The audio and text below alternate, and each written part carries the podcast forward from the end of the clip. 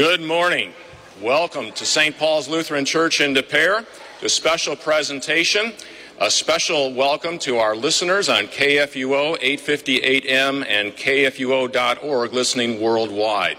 I'm Pastor Glenn Thomas, one of the pastors here at St. Paul's, and it's my pleasure to welcome you to this special presentation in honor of the 500th anniversary of the Lutheran Reformation.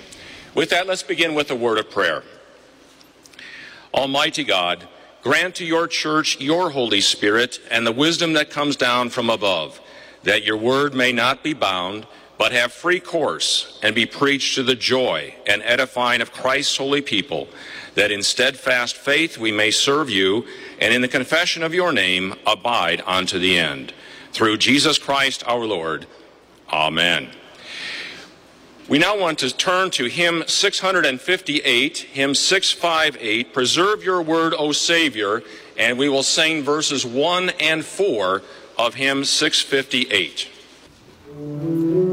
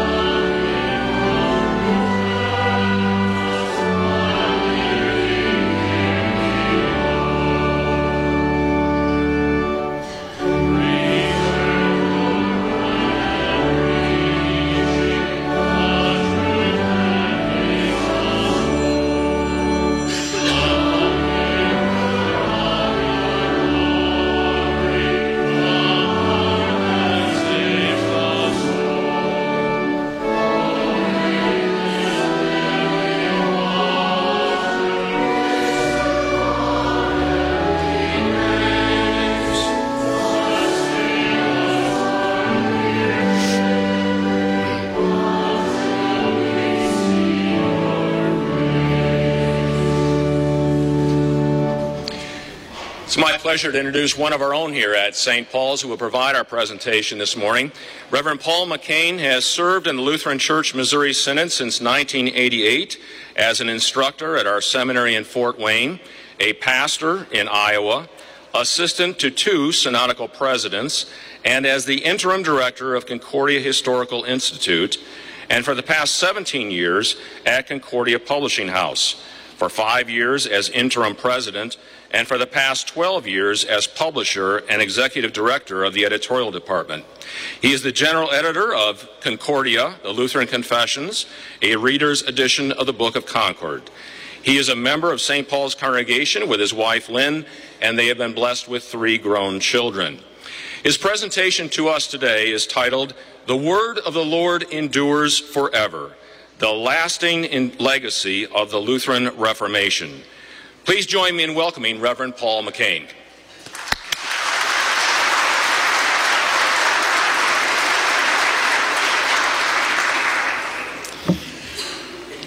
Grace, mercy, and peace to you from God the Father and from our Lord and Savior Jesus Christ. Amen. And a happy Reformation Day to you all. Wow, a sea of red, ties and dresses and sweaters. It's wonderful. I, I guess I didn't get that memo. It is a thrill to be here with you today. And I was thinking as I was driving here, how many of you have ever celebrated the 500th anniversary of anything? Have you ever? I, I haven't. I can't remember it. The, how do you say it? The quincentennial of the Reformation? 500 years. 500 years. This morning we're going to take a little walk together And as we do, I'm going to point out some highlights. I'd like to be your tour guide for the past 500 years. Now, they tell me I only have 50 minutes, but I'm probably going to be speaking until next Wednesday. So, um, now I'm going to do my best this morning to educate, to inspire you, and to motivate you. The word of the Lord endures forever, the lasting legacy of the Lutheran Reformation. October 31st, 1517, was a day probably much like today in Wittenberg, Germany. The weather in St. Louis and Wittenberg are somewhat comparable this time of year, so I'm just going to go out on a limb and say it was a beautiful day like today. And who are you to prove me wrong?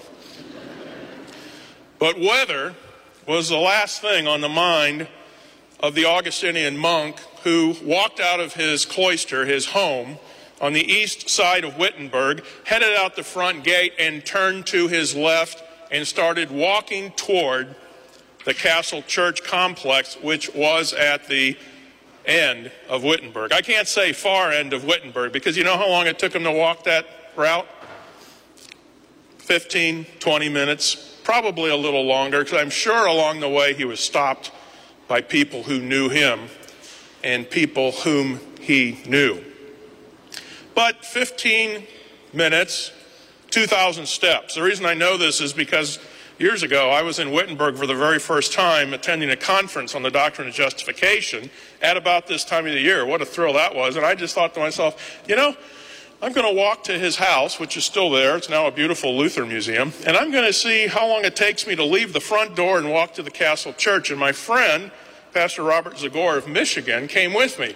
I counted minutes, he counted steps 15 minutes, 2,000 steps. So on that day, on October 31st, this Augustinian monk headed out the door, turned to his left, and started to walk down the street. He soon passed the University of Wittenberg, which was the crown jewel in the holdings of one of the most, if not the most powerful man in Germany, other than the emperor of the Holy Roman Empire, a man we know today as Frederick the Wise. And this university, far from being, as some have referred to it, a backwater little no account university, was actually a star in the constellation of the new scholarship going on in Germany at the time that focused not on the old dusty methods of theology from the Middle Ages, but rather on returning to the sources, the scriptures, the early church fathers. And if you wanted to study with the top up and coming scholars of this time, you would go to the University of Wittenberg and study under people like Martin Luther and soon others, such as Philip Melanchthon. Frederick the Wise poured a lot of money into this university to make it a success. So the street Luther was walking on was named College Street, Collegienstrasse. And as he walked, he was greeted, probably first of all, by students who knew Dr. Martin Luther, Professor Luther, from the classroom, and they loved him. He was a dynamic, fiery speaker. He wasn't too tall, probably about 5'7, 5'8, but he was known for piercing dark eyes and a very clear tenor voice and for this fiery way of speaking and presenting what he found, what he discovered, what he was renewed in as he studied the scriptures. Dr. Luther was a doctor of Bible. He had received that degree just a few years earlier, about five years earlier, taking vows in the Castle Church, sponsored by Frederick the Wise, and he had been pledged to teach theology, letting the chips fall where they may. He was duty bound as a doctor of the church to teach the truth as he studied it. And that was his formal commission from the church of his day, which today we know as the Roman Catholic Church. He always clung to this call. He spent his entire career in the city of Wittenberg. For many, many, many years, he could hardly travel anywhere because he was under the imperial ban. We'll talk about that in a moment. So he spent his whole life in Wittenberg teaching there, and as he walked down that street that day, receiving the greetings from students, he also received the greetings of many lay people who attended the parish church. As he walked a little further, he got to the point where you could see clearly the towers, the spires of St. Mary Church. the parish church in Wittenberg. And that's where Luther preached literally thousands and thousands of sermons. In addition to all his other many duties, he was a member of the pastoral staff. Later, when the Reformation really took off, his pastor, John Bugenhagen, would travel to parts of Europe to lead the Reformation in various places in various cities. And Luther would fill in. So he preached thousands of sermons in that parish church, and he knew many of the members because his specific duty, in addition to helping to preach, was to hear confessions. And on that bright, sunshiny day in Wittenberg, he recognized some of the people who greeted him as Father Luther. He recognized these people from the confessional.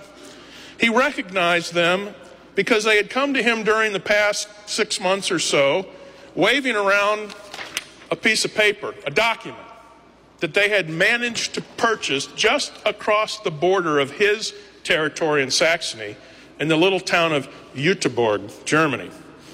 Frederick the Wise would not allow the indulgence peddlers to sell in his territory, but if people walked, it literally took them a whole day.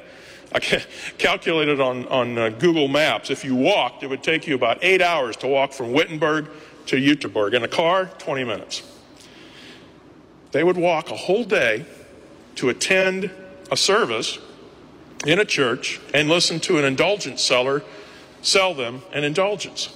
Now, what was this all about? We all kind of, you know, if we don't know much about the Reformation, and it's okay if you don't, it's a very uh, perplexing movement, frankly. It's not as easy as anybody would lead you to believe. But if we all know something about the Reformation, we know about theses on a church door, something about indulgences. In fact, uh, several of the theses are printed in our church bulletin this morning. What was this all about? This is an amazing story. First of all, the story of the most successful fundraising campaign in the history of the church. And I don't recommend that the Lutheran Church Missouri Synod Foundation start a campaign like this. Though, if you believed what people back then believed, and if our church taught what the church used to teach, you would be scrambling to buy an indulgence. What was an indulgence? It was a document that was written in Latin that most of you would not be able to read. If you were the typical medieval congregation, most of you would be illiterate, probably incapable of reading anything. A good number of you, however, would be literate. You would be the middle class in Wittenberg. You could read German. Maybe some of you have been schooled in Latin. But even if you could read this document, the indulgence document was almost nonsensical upon translation. We have a copy of it in our Book of Concord, this uh, reader's edition. But this paper represented a way for you to make it possible for a loved one to spend less time in purgatory. And my wife Lynn and I were talking this morning. We have to understand people sincerely believed what the church sincerely believed and taught. I'm, it would be wrong of us to, to ascribe cynicism to everybody in the Roman Catholic Church, either lay or clergy, but they believed this. They believed that baptism washed away the guilt of your original sin, but any sin you commit in your life, now think of that, any sin you commit in your life since your baptism would need to be verbally confessed to a priest who would pronounce absolution, who would give you an act of penance to do, but as a result of the lingering guilt that you had accumulated during your life from all these venial sins, you would have to go to purgatory. And in purgatory, suffer for who knows how many years in a fiery purgation of guilt. You say, what's the difference between purgatory and hell? You could get out of purgatory eventually but hell was forever. But you would believe this. And if the church came along and said, by obtaining an indulgence, by making a financial contribution, you would have time off from purgatory for your loved ones and families, wouldn't you buy one? I won't ask for a show of hands, but every hand would go up if I did. If you believed there was a purgatory, if you believed your loved ones were there suffering the fiery purgation that their sins and their, their lives earned for them, you would want them out of there. Why was this a great fundraising scheme? There was a powerful Roman Catholic archbishop in the city of Mainz who had obtained his office at a very young age. Only about 24 years old, he was already a powerful churchman, but he wanted more. He wanted another office. And to get that office, he had to be granted an exception from the Pope himself to the rule that you can only hold one church office. Guess how the exception was granted? With a financial contribution to the church in Rome. You see, the Pope at the time, Leo X, was constructing a magnificent basilica. The church you know as St. Peter's in Rome, the church that is there today, this huge, it's the world's largest church. The world's largest church, still to this day. That church was built in large part from funds obtained from the sale of indulgence that sparked the Reformation. So Luther was walking along that day, and in his hand was a document he had prepared because he was sick and tired of hearing confessions from people who thought that they were being effectively let out of jail free with this indulgence. And yes, the lines were blurred. The formal teaching was not that the indulgence gave you personally forgiveness of your sins. However, I could sell you an indulgence and give, leave you with that impression when I said things like, it will remove the guilt of your sin in purgatory. So, in the common mind, this indulgence was a powerful document. And that's why in his theses, Dr. Luther rejected this notion that you could basically effectively buy repentance. Luther was the right man at the right place at the right time for many reasons. He personally had been born and raised in the system of Roman Catholic penance, had been taught to believe in purgatory. He, like most medieval people in his day, with few exceptions, regarded God as an angry, holy, and righteous judge, which he is. Against sin, he is. Against your sin, he is. But that's really all Luther ever heard the law in all its full fury. And Jesus, rather than being the loving Savior and Redeemer that we know He is, Jesus was portrayed as a new Moses, a new lawgiver.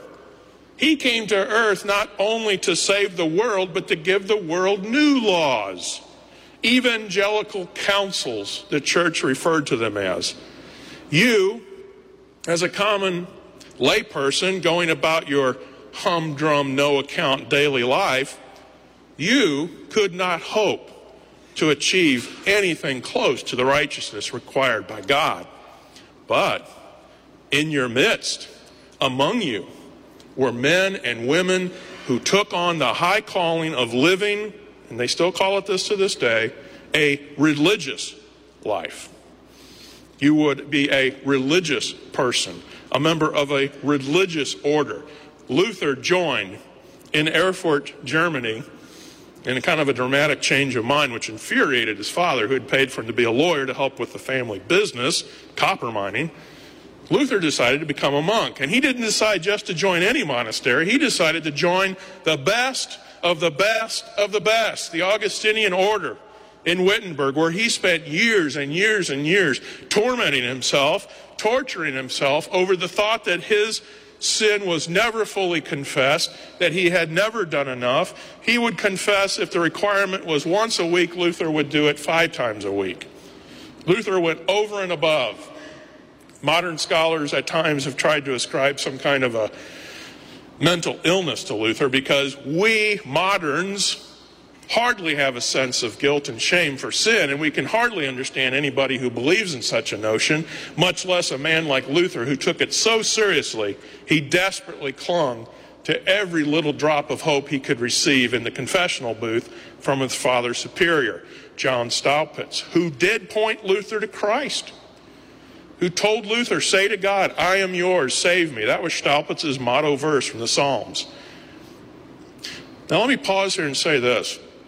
It would be much easier, probably for me, for scholars, for you, to think that the gospel had absolutely disappeared from the church and Luther came and found it for the first time in, oh, let's just pick a number, let's say a thousand years. But that would be misleading. The gospel was still present in the church because the Bible says the word of the Lord endures forever, and it always has. It was present, it was heard. If you could understand Latin, you really had a leg up because the whole liturgy was in Latin. But there was popular preaching. There were movements in the church that emphasized devotion to Jesus Christ and so on and so forth. But it had become so obscured, so cluttered, so darkened with layers of laws and regulations and requirements and demands that all of life now is viewed as an effort to earn and merit God's favor. Like I said, you lay people couldn't hope to do it, but you could sponsor and support the saying of masses for your friends, for your loved ones. If you were rich enough, like the rich rulers, you would endow masses perpetually. You would build churches. You would uh, fund entire monasteries of monks who would spend all day long doing nothing but silently, quasi silently, saying masses for you. Well, back to Albrecht. He wanted the second office. He worked out a deal with the Pope. The Pope said, You pay me this much, I'll grant you the exception.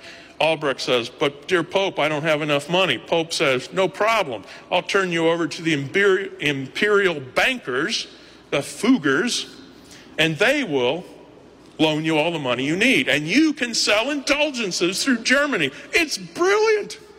Half of all the proceeds from the indulgence sales had to be returned to the Vatican. And so things were going great. They had their best salesman out there, John Tetzel.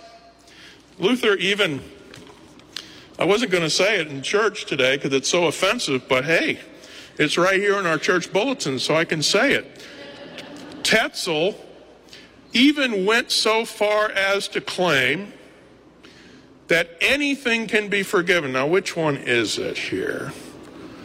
Uh, I was looking at it before. Well, I can't find it right now, but it's in here. One of these says, You will be relieved of the guilt of sin, even the sin of violating the mother of God. That's how far Tetzel went. Now, he denied it later in life. Yeah, I didn't say that, but he did say it. He went crazy. And the more he talked, the more he made indulgences sound great. And they were going great, but Luther had had it. Luther had spent years now, this is another myth we need to dispel, that Luther's Reformation breakthrough was some kind of a ta da! And the heavens opened and the angels descended and there was this beautiful music and it was like a flash he discovered the gospel. Untrue, dear friends. This had come through hard study of Scripture and through personal trial with sin on his part. For years, he had been lecturing on the Bible, lectured on the Psalms, lectured on the book of Hebrews. Then he started lecturing on Galatians, and then he came to Romans.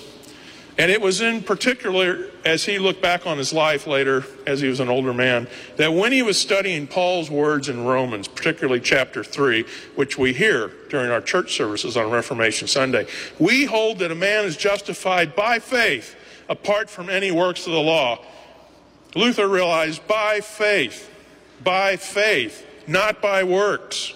He even offended people when he translated the New Testament by translating by faith alone. For you see, to this day, the Roman church has not any problem with the notion of grace, but with the notion of faith alone. Still to this day is taught you must receive grace, which makes it possible for you to believe, and then through that grace, you work up merit through your works, and you are saved by a process of faith plus works. How can you ever know that you've done enough? Torturous. Many Protestant churches teach this in effect by telling you you can never know you're saved unless you're sure you made a right decision for Jesus. Well, you may have been feeling really great that day you came to the altar. But what about when you're feeling low? For Luther, everything was Christ and Christ alone, faith alone, grace alone, scripture alone. And so he walked to the castle church, passing by all the sights and sounds in Wittenberg, and there were a lot that day. If you give me a moment, I'd like to tell you a little bit about what was going on in Wittenberg that day. And uh, the radio person is going to have to wave at me or something to get my attention because I forgot to set my timer and I'm already off script, so I might go long. Um, I knew this would happen. Frederick the Wise, very pious ruler, very shrewd, one of the most powerful men in Europe. He was next up to be emperor, but he turned it down. He was influential, he knew everybody, he was related to everybody. But one thing Frederick loved was his relic collection. You heard about this? October 31st was the day before All Saints' Day, or as it was known, All Hallows' Eve. Today it's simply called Halloween. The next day was this huge festival in Wittenberg. Anybody who was anyone would be there, be it prince or pauper, peasant or business owner. They would all be in, in Wittenberg to go to the castle church because one day a year, in particular, Frederick would bring out all the relics he owned. And you ask me, how many relics was that? Close to 5,000. What's a relic? The best way I can help us understand this, and again, kind of put ourselves back in the shoes of the folks back then, because otherwise it, it just seems strange to our contemporary ears and eyes to consider this.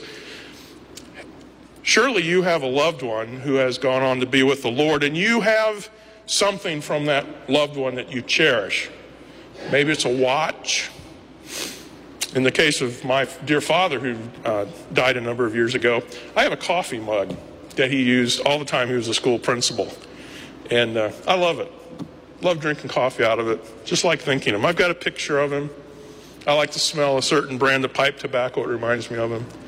Relics were bits and pieces of people the lay people and the whole church loved the saints, the apostles, Jesus, Mary. And they believed, sincerely believed, that these bits and pieces and fragments from their bodies or from their clothing or from for instance, the true cross or a piece of the nail that was used to crucify Christ. They realized they believed these were real things, and they put them in these beautiful containers called reliquaries. Frederick loved these. And if you would go to the castle church, I should say by 1520 his collection had grown to around 20,000 sacred objects. If you would go into this castle church on that day, and you would have to go through the castle church door, you would have a chance to view all these relics, and in the viewing, you would receive an indulgence. Those who viewed these relics on the designated day and made the stipulated contribution might receive from the Pope himself indulgences for the reduction of purgatory, either for themselves or others. Now, listen to this to the extent of one million 902,202 years and 270 days. Don't ask me how that was calculated, but the church did it. These were the treasures made available on the day of all saints. How could the church think they could dispense such a treasury of merits? Because it taught there existed a treasury of merits earned by Jesus Christ, by his perfect life, suffering, and death, and by all the saints, the super holy people, much better than you and me. They didn't go to purgatory. They were so holy and righteous in this life that they earned additional merit, which all went into this big pot, treasury of merits, and the church had the authority. This wasn't just concocted out of thin air, because Jesus had said, after all, to the apostles, Whosoever sins you retain, they are retained. Whosoever sins you remit, they're remitted.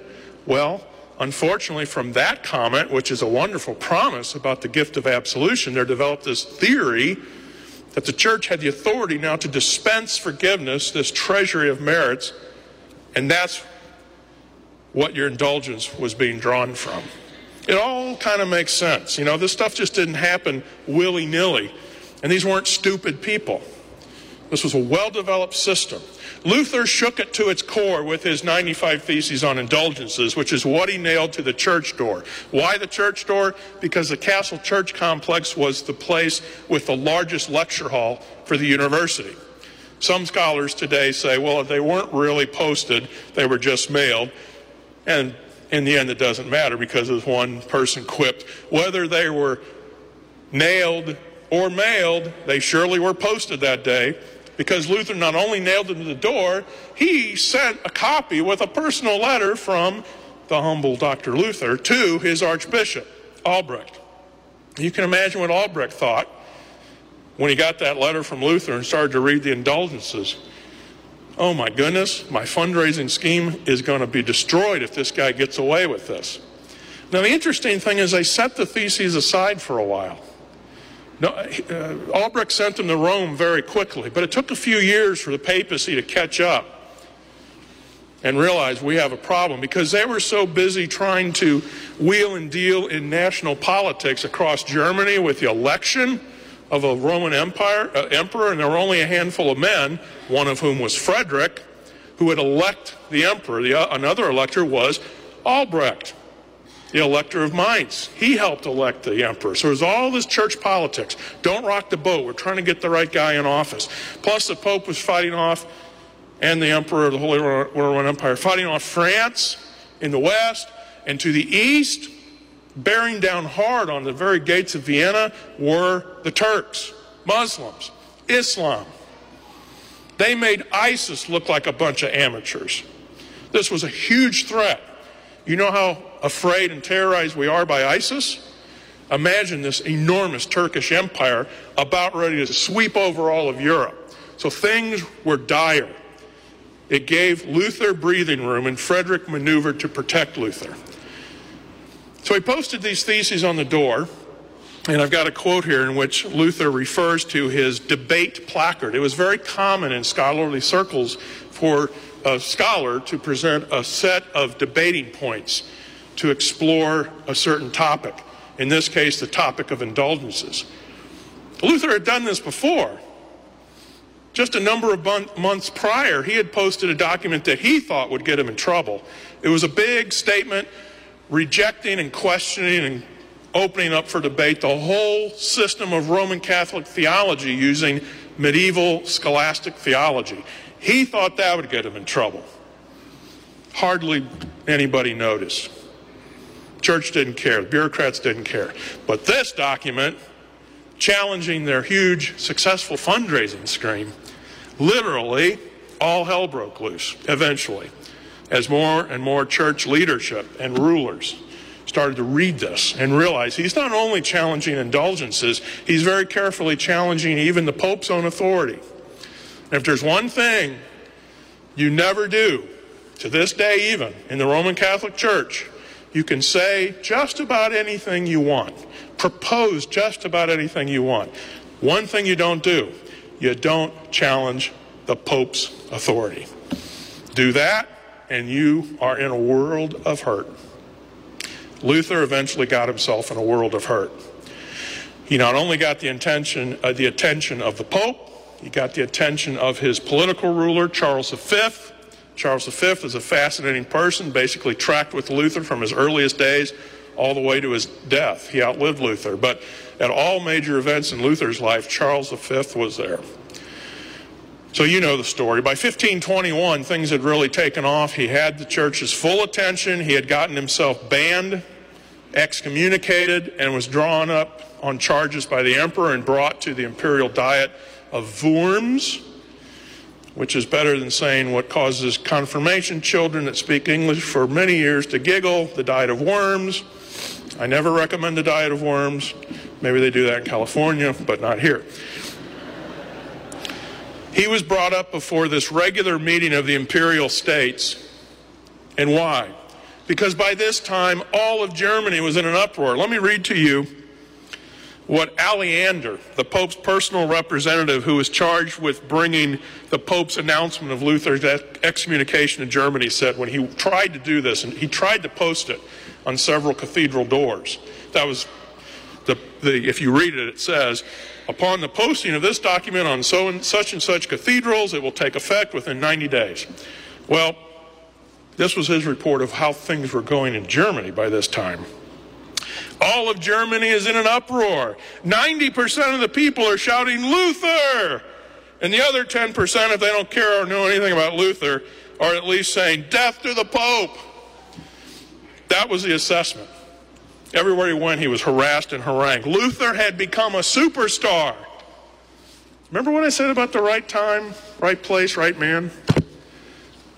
The other thing Luther had going for him was he was the first social media wizard. Luther latched on to the technology that had, within the past hundred years or so, been perfected by Johann Gutenberg. And Gutenberg did, did not invent the printing press. We know that movable type printing presses on paper were used in China a thousand years before, Korea. It never made its way to Europe. But what Gutenberg did finally when Europe got a hold of this technology is he made it economical to use the printing press. He figured out, sort of, kind of, well, not really, he kind of died poor. He set in motion a way for the printing press to make money. And how do you make money on a printing press?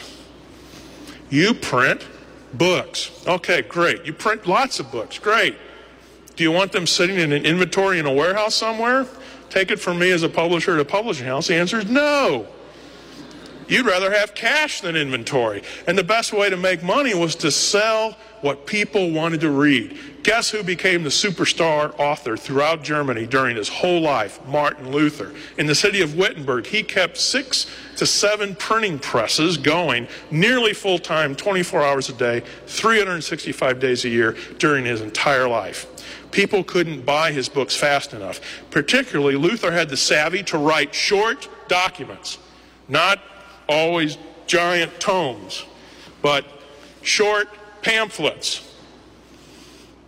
Quickly printed, quickly distributed, easily read because Luther was a brilliant writer. He wrote when he was reaching the people in the language of German, in the people's language. People loved it. It was so clear. I'm holding up a copy of what I hope you all are picking up today. There's a copy for all of you, everybody attending services. Have you heard of it before?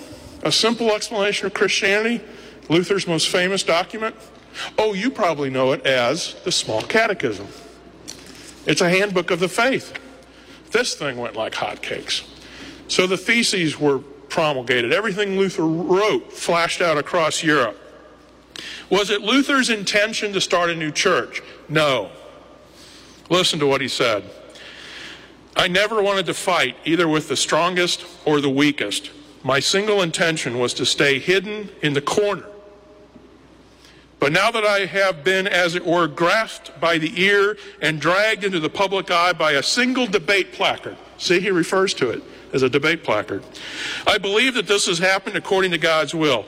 I will fear neither the strong nor the loud, neither will I appear weak or any or any other such condition. Then I would truly be a miserable Luther if I would not fight entirely in the faith of the God who works alone in me. Now that was confident Luther. But he had his moments of doubt, deep doubt, deep despair. I think today we might diagnose it as periods of depression when he felt the enormity of what was going on on his shoulders. We catch a glimpse of his inner struggle in these words My heart is so affected that I hope I have begun it in God's name. But I am not so bold as to pass judgment on it and loudly proclaim that it is surely and must be so. I do not want to suffer God's judgment. Instead, I crawl to his grace and hope that he has let it be started in his name. And since I am a sinful man of flesh and blood, if something unclean has mingled with it, I hope he may graciously forgive me and not deal severely with me in his judgment.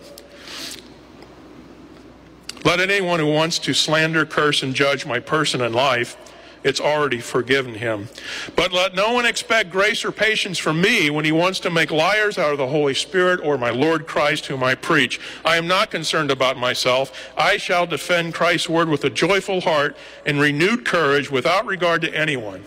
To this end, God has given me a joyful, fearless spirit, which I trust they shall not harm in all eternity. Let me read to you something that addresses this point. Did Luther ever want the church to be called Lutheran? Most people here, oh no, he never wanted that. In fact, he said, never, never let it be so. He did say that at one time, early on. He finally agreed. However, if you believe and confess the Word of God as Luther has preached it, If you believe that preaching's true, then okay, fine. Accept the title Lutheran. The Roman Catholics used it for the first time, by the way, in the papal documents condemning Luther. They refer specifically to the Lutherans. At the Diet of Augsburg, which happened in 1530, the Lutherans were finally able to present their confession to the emperor. In many ways, if we want to celebrate a birthday of the Lutheran Church, it would be June 1530. That was the day the lay people presented this faith and this confession. The lay people, the rulers, the princes, the heads of cities, the powerful men in Germany who supported Luther. And one of these great lay leaders, George Margrave of Brandenburg, said it best when he was accused of being a Lutheran. I love this quote. George said, I have not been baptized in Luther's name. You call me a Lutheran, but he is Luther is not my God and Savior. I do not believe in Luther, nor will I be saved by Luther. In that sense, therefore, I am not a Lutheran. But if I am asked with my heart and mouth, I confess the doctrine that God has given once more through his salutary instrument, Martin Luther, then I have no second thoughts or shame over calling myself a Lutheran. And in this sense, I am and will remain a Lutheran my whole life. Now, how about you? Can you, will you say that with George Margrave of Brandenburg? Some people are bothered by the fact today that there are so many divisions in Christendom, and yes, there are. It's not quite as complex as everybody makes it out to be. Very simply, there are only a handful of questions you need to ask to sort through some of this. Do you believe the Western Church or the Eastern Church has it right? If so, you're a part of the Western Church. Do you believe at the time of the Reformation the Lutheran Church got it right, or was Rome correct? If Rome's correct, then be a Roman. Be a Romanist. Be a, a Roman Catholic. Do you believe at the time of the Reformation the Lutherans had it right, or did John Calvin and his followers, the Reformed, get it right? And from the Reformed is where we get the majority of all the Protestant church bodies we have in America today and elsewhere. So there's really only three simple questions for sorting through what might be otherwise. Oh, there's 30,000 denominations. Who can ever know the truth? Nonsense. You can know the truth. Some would say that when talking to others about our religious beliefs, it's wiser to avoid mentioning Martin Luther or the Lutheran confessions, but rather to restrict yourself to statements like this I'm a Christian. I believe what the Bible teaches. Nothing wrong with that. I hope you can all say that.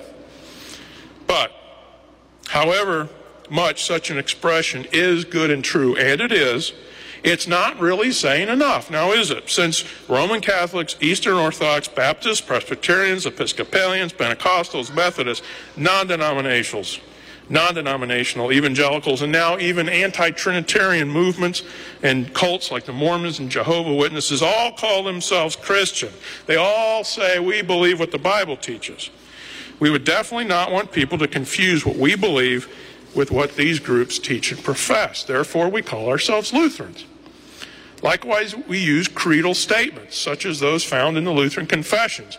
And we don't simply say, the Bible alone is our creed. No creed but the Bible. That sounds great, doesn't it? But it's not enough. So we distinguish ourselves from the many groups who say they believe and follow the Bible, though they really do not. Other titles that could be applied to us in certain respects, if properly understood, are Protestant, yes. Evangelical, our church was the first one to be called evangelical. Even Reformed, we're Reformed in the sense of not embracing the errors of Roman Catholicism. But nothing so clearly distinguishes us as it must and disassociates us from the errors of Rome, Eastern Orthodoxy, and the Reformed than adhering to a properly defined and understood confession of faith as it's found in this book. This is a copy, this is an edition of the Book of Concord. It contains the Lutheran confessions. Now, as you, many of you might talking about this alone. But, be that as it may, this, dear friends, is your safeguard. This is what your pastors pledge themselves to believe, teach, and confess because they believe it's what the Bible teaches. It's what every teacher who serves this congregation pledges themselves to. Is that important for you? It better be. Do you want your children baptized in some kind of heretical doctrine about the Trinity, as is going on in many Protestant churches today, who have ditched Father, Son, and Holy Spirit because it's sexist, they claim? No. Do you want grandma and grandpa being visited in the hospital by a clergy person of unknown sexual orientation who's going to tell them, oh, you've lived a good life. You should not have any worries. When they are looking down death's road, fearful of where they're going to end up, and they need to hear about Jesus, the crucified one, for them, as do you. This is what this book confesses. Now, let me get a little, little blunt with you.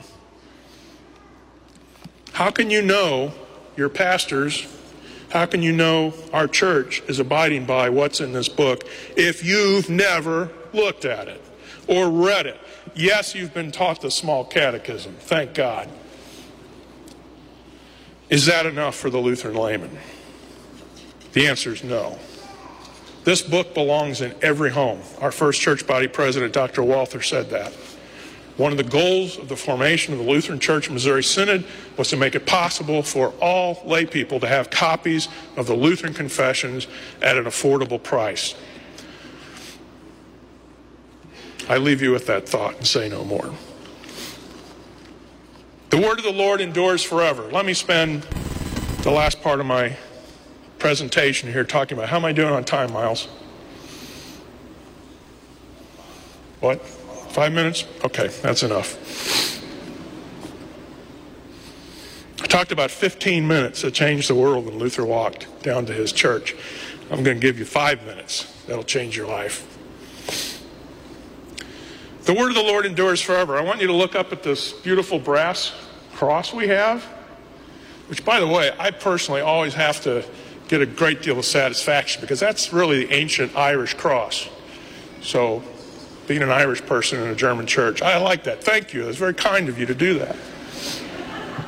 Right in the center, where the arms cross of the cross, you see this circle, and it says what those letters actually are VDMA. The A is kind of stylized. VDMA comes from the Latin phrase verbum domini manet in aeternum.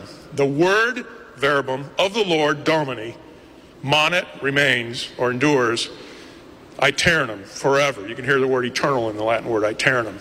That was the motto that was sewn on to the sleeves and uniforms issued to every person working in these German princes' castles.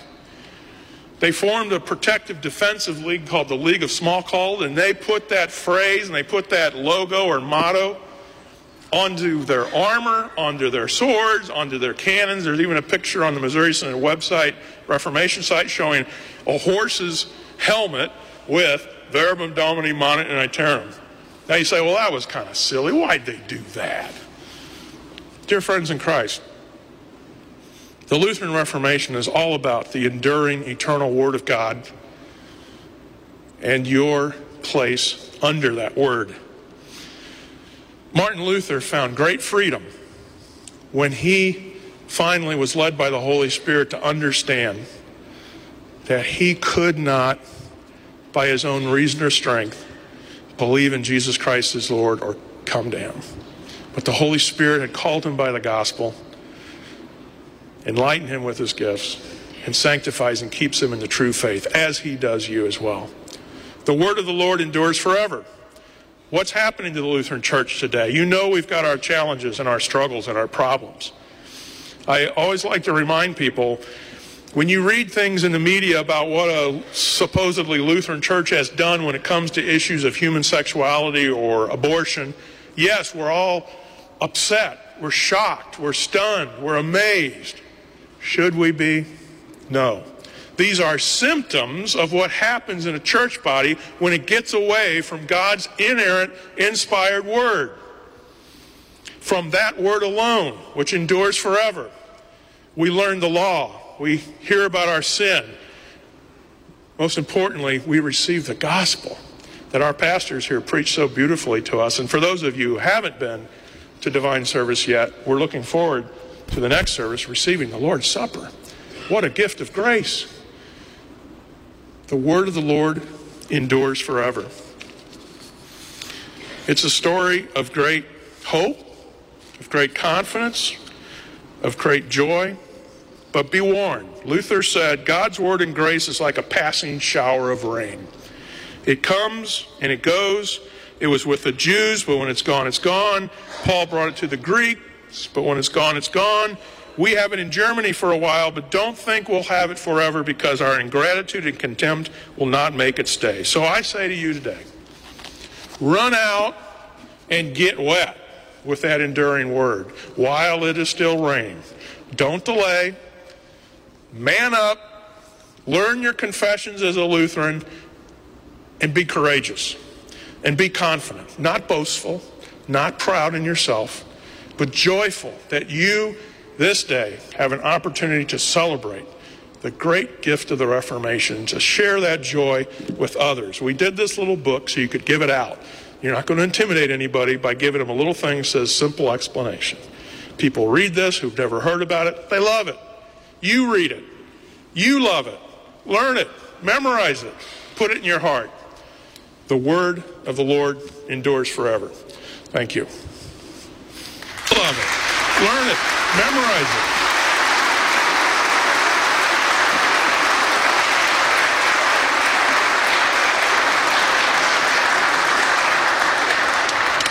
Thank you very much, Reverend Paul McCain. We're going to close with a one verse hymn, hymn 582. God's Word is our great heritage, hymn 582. And why don't we stand for as we sing hymn 582?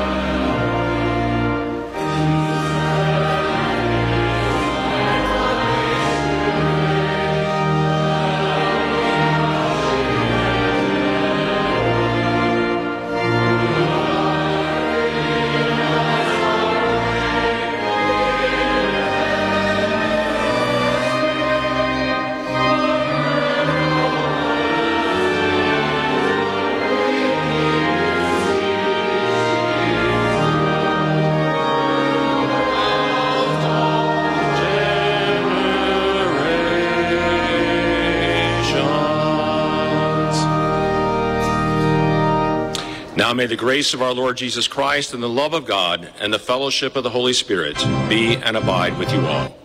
Amen.